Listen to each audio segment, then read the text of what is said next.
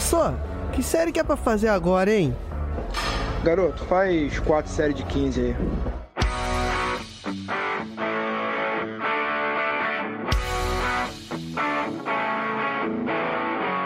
Você está ouvindo o podcast 4 de 15.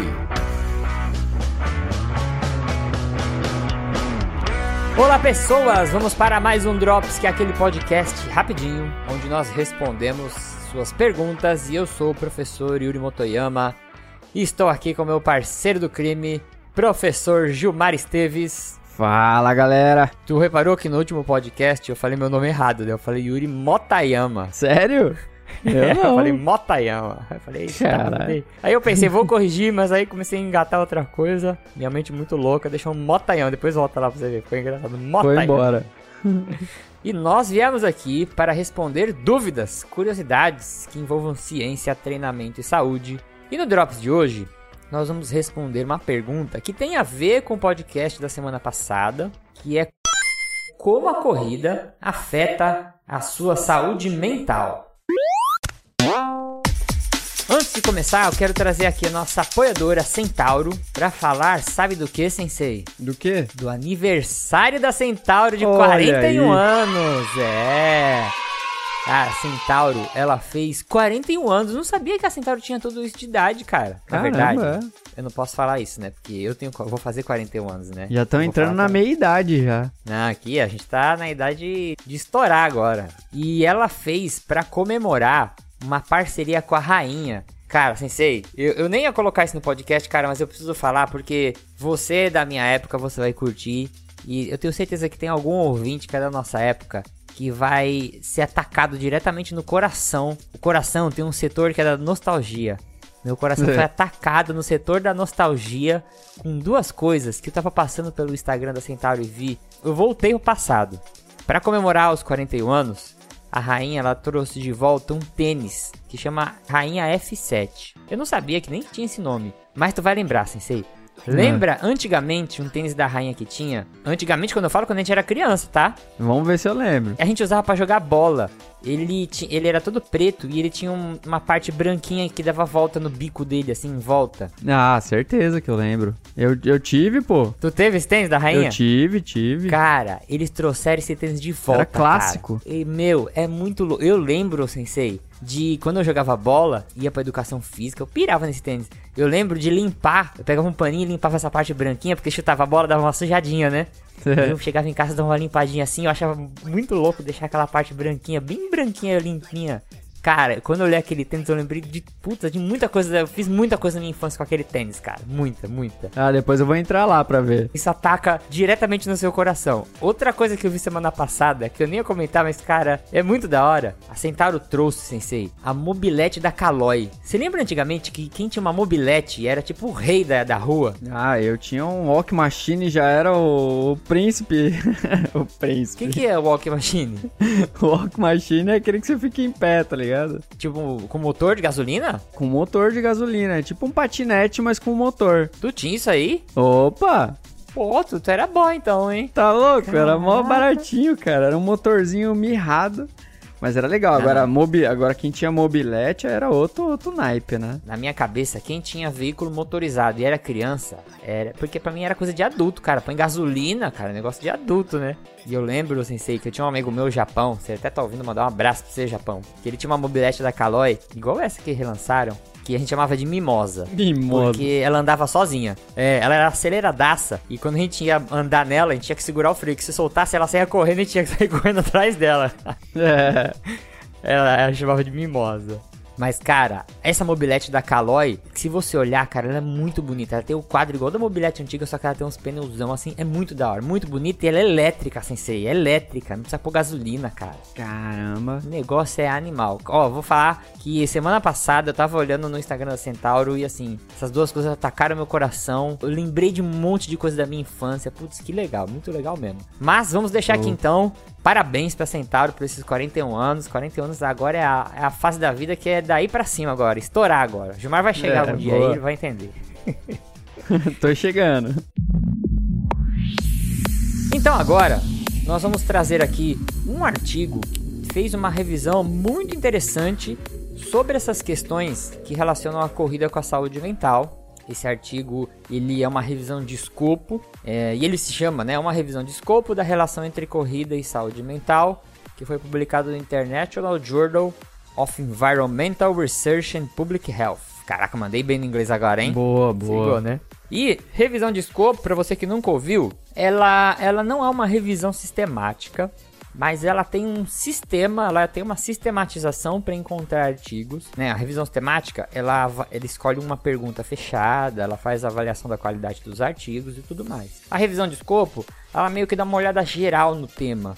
Então você consegue levantar várias questões dentro da revisão de escopo.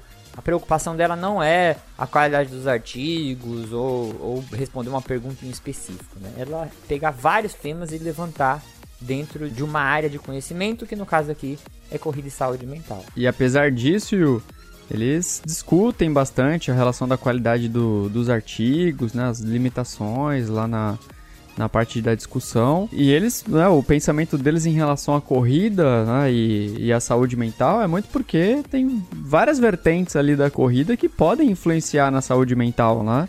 Então, o ambiente que você vai correr, a intensidade do esforço, tem vários fatores ali que podem interferir. A ideia deles era essa mesmo, né? Pegar um conjunto de fatores que poderia interferir na, na saúde mental. E aí, né, já puxando o gancho para os tempos atuais, né, a gente viu recentemente vários atletas aí que interromperam seu ciclo de competição ou de treinamento, né, para tratar da sua saúde mental mas é algo que afeta toda a população, né, Yuri? É, as desordens psicológicas, atrelado ao estresse do dia a dia, trabalho e outros fatores familiares e tal. E isso afeta muito a saúde mental de muitas pessoas, né? Então é um tema que, que tem crescido muito aí nos últimos anos. E essa é uma revisão de 2020, né? Então também tem tem bastante novidade aqui, né? E uma coisa que é legal, que quando a gente estuda corrida, né, normalmente e até mais tradicionalmente, a gente estuda os efeitos na saúde física, né? Pressão arterial, saúde cardiovascular. Mas com o avanço vamos dizer assim, e com o avanço das doenças mentais, com a evolução dessas doenças na sociedade, começou a se olhar muito para a saúde mental e até as pessoas que estudam exercício também começaram a olhar o efeito do exercício para a saúde mental. E até atrelado ao que a gente conversou no podcast da semana passada, se você não ouviu, vá lá ouvir, que a gente conversa bastante sobre isso, né, com uma psicóloga. É, hoje em dia a gente já tem iniciativas que incentivam o exercício físico, mas com um viés mental por trás. Então tem uhum. organizações, tem uma americana que chama Couch to 5K, né? Agora eu falei metade português, metade inglês. Né? Agora tu é, agora. Tem que ser Couch to 5K. Que é como assim, você sair do sofá e correr 5 km. Que Boa. é uma iniciativa para incentivar as pessoas a saírem do sedentarismo, mas não pela prática do exercício em si, mas sim para elas se envolverem com um grupo de corrida, tem um envolvimento social todo ali.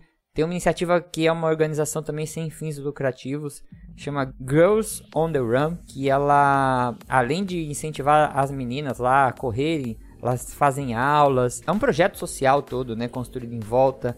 E também, sim, sim. se a gente for parar para pensar aqui no Brasil, é, a corrida da Centauro, né? Ela é uma corrida que ela é aberta, né? Essas inscrições são gratuitas e a gente foi participar lá no ano passado. É um evento que não é você vai lá, corre e vai embora. É um clima sensacional, né, cara? É, então. É um evento que, se você for ver, é, tem isso que a gente está trazendo aqui nesse artigo, de trazer socialização.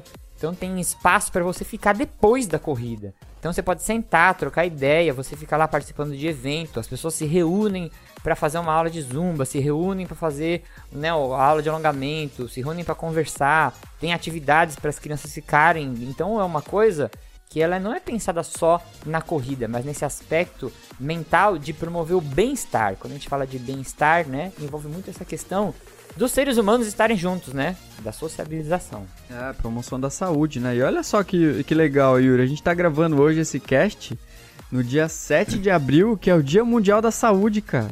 Olha só, cara. É, Mandou bem agora, hein, você? Bateu certinho, e ele, cara. E ele vai ser publicado no dia 7. Agora o pessoal vai falar: caraca, os caras gravam em cima da hora. Mas ele vai ser publicado no dia 7, que é o dia da saúde. Mas é, é legal porque muita gente entende saúde como não só estar doente, né? A gente já falou isso em outros programas, mas saúde envolve também você estar bem mentalmente, né?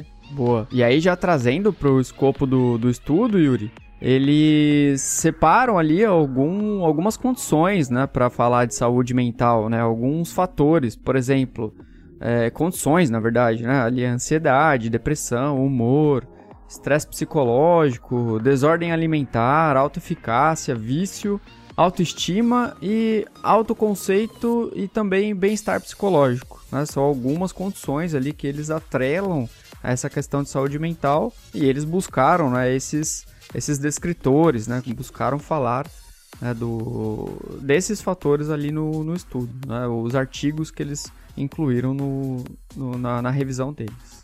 E o objetivo do estudo era fornecer uma visão geral do que eles né, tinham ali de, de mais atual né, sobre a relação entre corrida em diferentes modalidades e intensidades de esforço e a saúde mental em todas as faixas etárias e também em diferentes populações. E aí, para isso, eles adotaram uma série de critérios e rigores metodológicos, que a gente não vai se aprofundar muito aqui nessas questões metodológicas, mas eles fizeram ali análises né, e adotaram critérios de inclusão e exclusão de uma série de artigos que eles coletaram, e por fim eles chegaram a 116 estudos né? E, e, esses estudos foram incluídos ali separados em três categorias. Uhum. A primeira categoria era de estudos transversais, né, que avaliavam corredores, grupos de corredores ou não corredores. A segunda categoria que eles incluíram foi um estudo com efeito agudo, né, em que realizou uma série de exercício, ou duas séries, ou três, né, não era só, é, por exemplo, a corrida intervalada de alta intensidade, mas mas eles poderiam avaliar é, uma corrida de 10 km, ou então nos três estímulos aqui, né? Teve um estudo que fez é, a corrida no limiar anaeróbio e aí fez uma porcentagem acima né, e outra porcentagem abaixo. Então, nesses moldes que entravam aqui na segunda categoria. E um terceiro que era o efeito crônico, né? estudos longitudinais que iam ali entre duas semanas até um ano de intervenção. Boa. E agora vamos mostrar para vocês alguns resultados interessantes.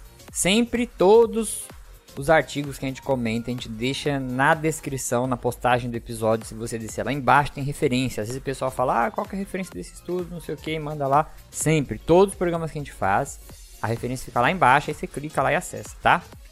Então a gente vai olhar aqui Boa. sobre alguns pontos interessantes que a gente viu no artigo. Esse artigo tem bastante coisa, ele tem a descrição de cada estudo separadinho em tabelas, vale a pena para quem gosta desse tema.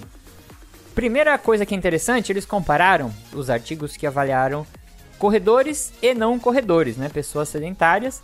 E aí é meio até meio óbvio, mas se você for comparar corredores com não corredores, os corredores eles apresentam melhores pontuações quando a gente vai avaliar características da saúde mental, como ansiedade, estresse, bem-estar e bom humor quando a gente vai avaliar os estudos somente com corredores, ele tem algumas coisas interessantes. Corredores de longas distâncias, né, aquelas pessoas que correm 10 km, maratona, eles apresentam maiores índices de autoestima, né? Autoestima acho que todo mundo entende, né?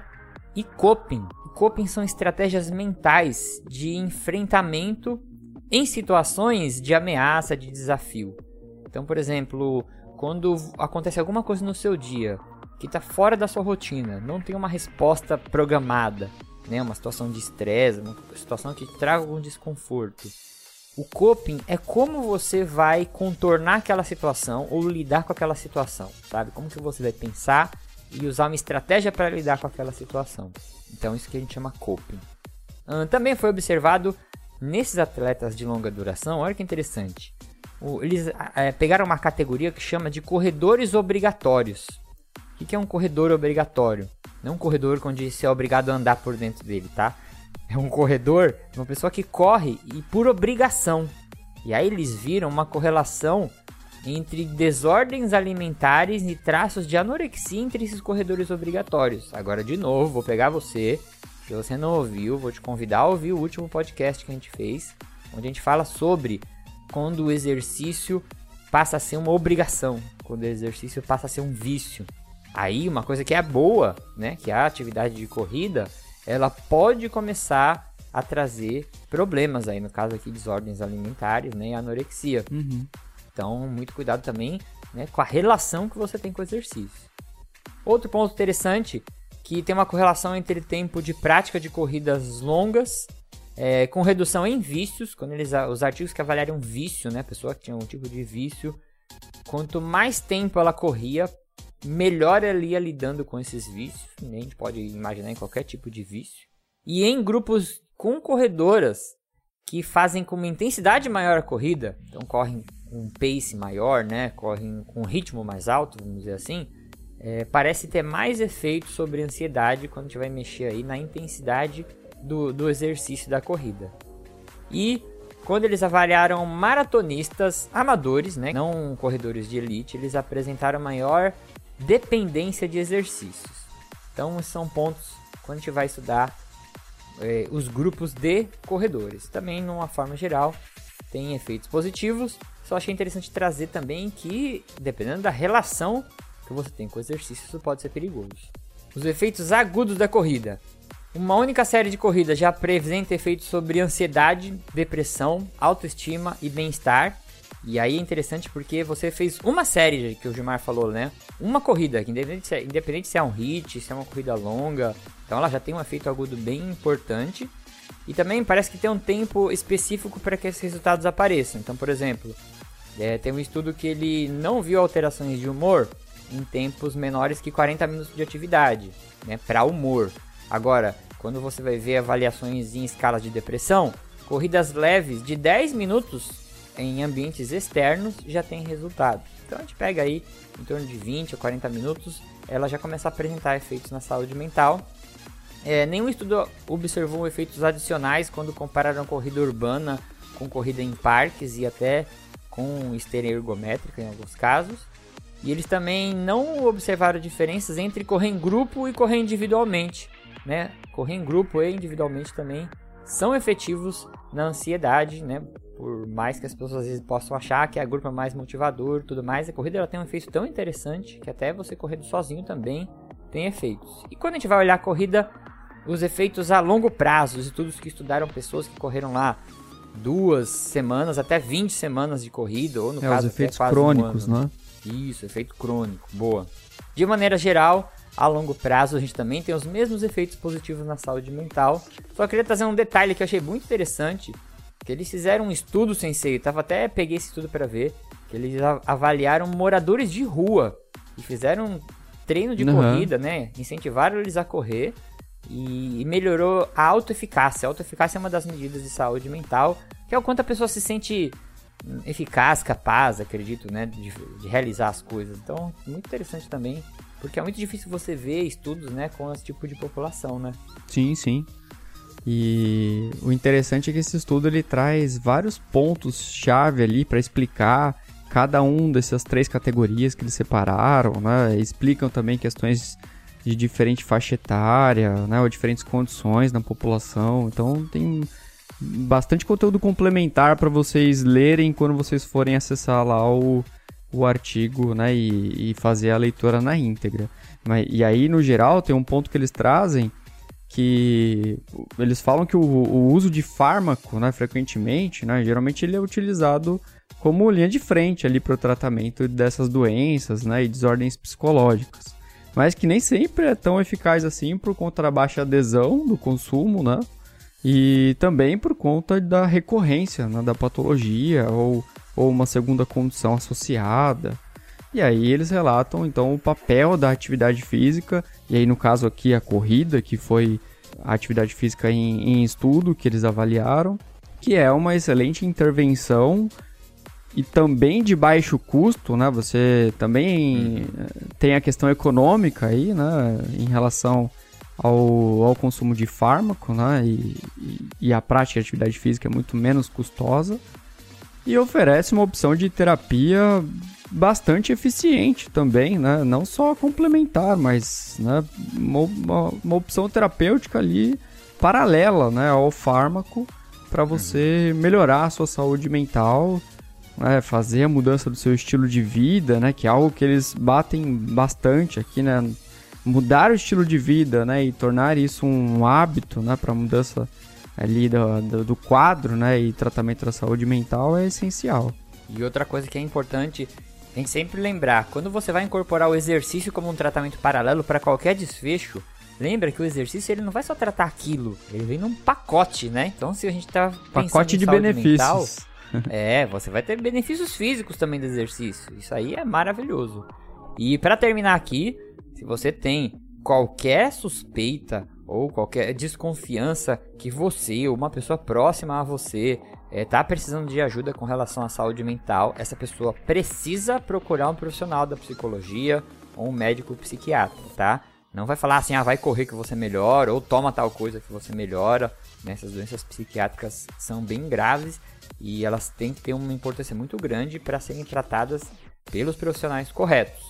Então, qualquer suspeita que você tenha ou alguma pessoa próxima a você, procure um profissional e vai buscar ajuda, certo? Certinho, bora. Então, vamos terminar mais este Drops. A apresentação, produção e edição foi feita por mim, Yuri Motoyama, e pelo professor Gilmar Esteves. A música de abertura foi produzida pelo compositor Anderson Botega. E as vozes da introdução são do Diogo Bob e do Marlos Sanuto. Esse podcast tem apoio da Centauro e do nosso apoiador, Rafael Brecher, o homem da yoga, professor de yoga, professor de educação física e um ouvinte, ó, muito antigo nosso, grande Rafael, um abraço para você. O 4 de 15 também faz parte do Portal Deviante, maior portal brasileiro de divulgação científica em formato de podcast. Então, se você curte ciência, dá um pulinho lá que você vai achar muita coisa legal para ouvir. Fique bem até o próximo episódio e arrume sua coluna. Falou, falou sensei. Falou, viva o Dia Mundial da Saúde. Abraço, Boa. pessoal.